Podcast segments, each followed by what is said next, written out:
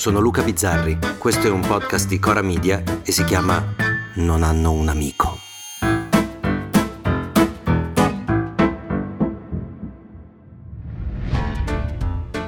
C'è un articolo della nostra Costituzione, che ricordo a tutti è la più bella del mondo fino a che ci sono scritte le cose che ci piacciono, che per me è particolarmente importante. Dice così.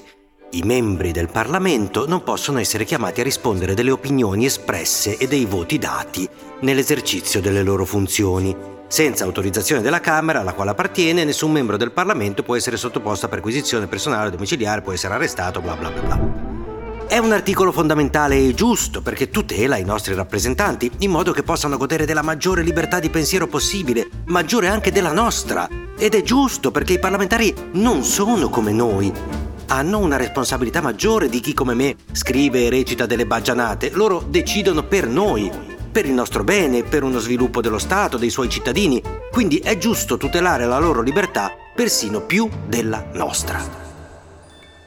Ora però, perché i cittadini, o almeno quelli non particolarmente tifosi, trovano uno scadimento, una disaffezione per la politica?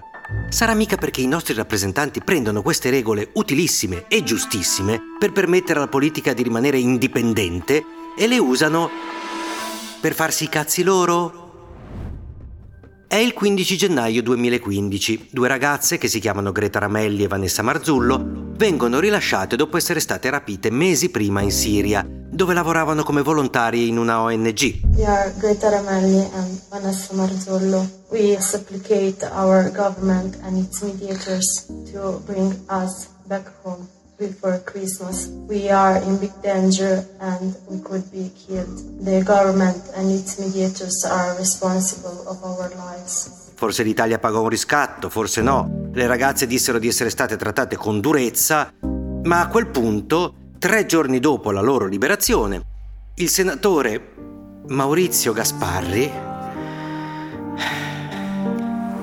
il 18 gennaio 2015, dal suo divano, perché era domenica, pubblicò questo tweet. Vanessa e Greta sesso consenziente con i guerriglieri? E noi paghiamo. Dove dava due notizie. La prima è che qualcuno, noi, aveva pagato per la liberazione. Se fosse così, come faceva il senatore a saperlo? Dove lo aveva letto? Stava mica mettendo online informazioni riservate. Boh. Ma la seconda notizia è che il senatore Gasparri, che ricordo è senatore, eh, è senatore della Repubblica, ma da tanto, eh, ha saputo che queste due ragazze avevano fatto sesso coi rapitori. E da chi lo aveva saputo? Ce lo dice lui in un'intervista. La notizia l'aveva letta sul prestigioso sito piovegovernoladro.it. Sito autorevolissimo ancora online dove potete trovare, che so, un'intervista al generale Pappalardo, che poi è un Vannacci che non ce l'ha fatta perché è troppo poco reazionario, ma lasciamo perdere. Perché questi sono usurpatori di potere politico, Sergio Mattarella, Mario Draghi e ministri e parlamentari. Quindi ricapitoliamo. Un senatore della Repubblica, di domenica, legge governoladro.it e pubblica questo tweet. Le due ragazze, mi pare il minimo, lo denunciano. Ma qui torniamo all'inizio di questo episodio. Non puoi portare un senatore in tribunale se non te lo permette il Senato. E il Senato in questo caso ci pensa. E ci pensa un po'.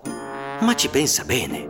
Ci pensa fino a che, guarda, delle volte il caso, il centrodestra non ha la maggioranza a quel punto decide che no, il senatore non può essere giudicato perché in quel momento, la domenica pomeriggio a casa, stava facendo, come recita il comma della Costituzione, attività politica. Cioè, chiariamo bene perché la motivazione è importante? Per i suoi colleghi senatori di centrodestra, l'attività politica di Gasparri consiste nel passare la domenica a leggere piovegovernoladro.it, aprire Twitter, scrivere la prima cazzata che gli viene in mente sputtanando con un punto interrogativo due ragazze che manco potranno rivalersi in tribunale e poi tornarsene tranquillamente in Senato il giorno dopo tronfio di aver dimostrato che lui è lui e loro sono un cazzo. Mi scuso con chi si è ritenuto offeso. Per quanto riguarda i riscatti, i rapimenti, il terrorismo, conservo le mie ipotesi. E qui mi viene da dire solo una cosa. La decisione del Senato è quella giusta. È assolutamente vero e provato che l'attività politica del senatore Gasparri è solo, unicamente ed esattamente quella. Insultare sconosciuti e sparare cazzate gratis. Per una volta devo dire bravi. A domani.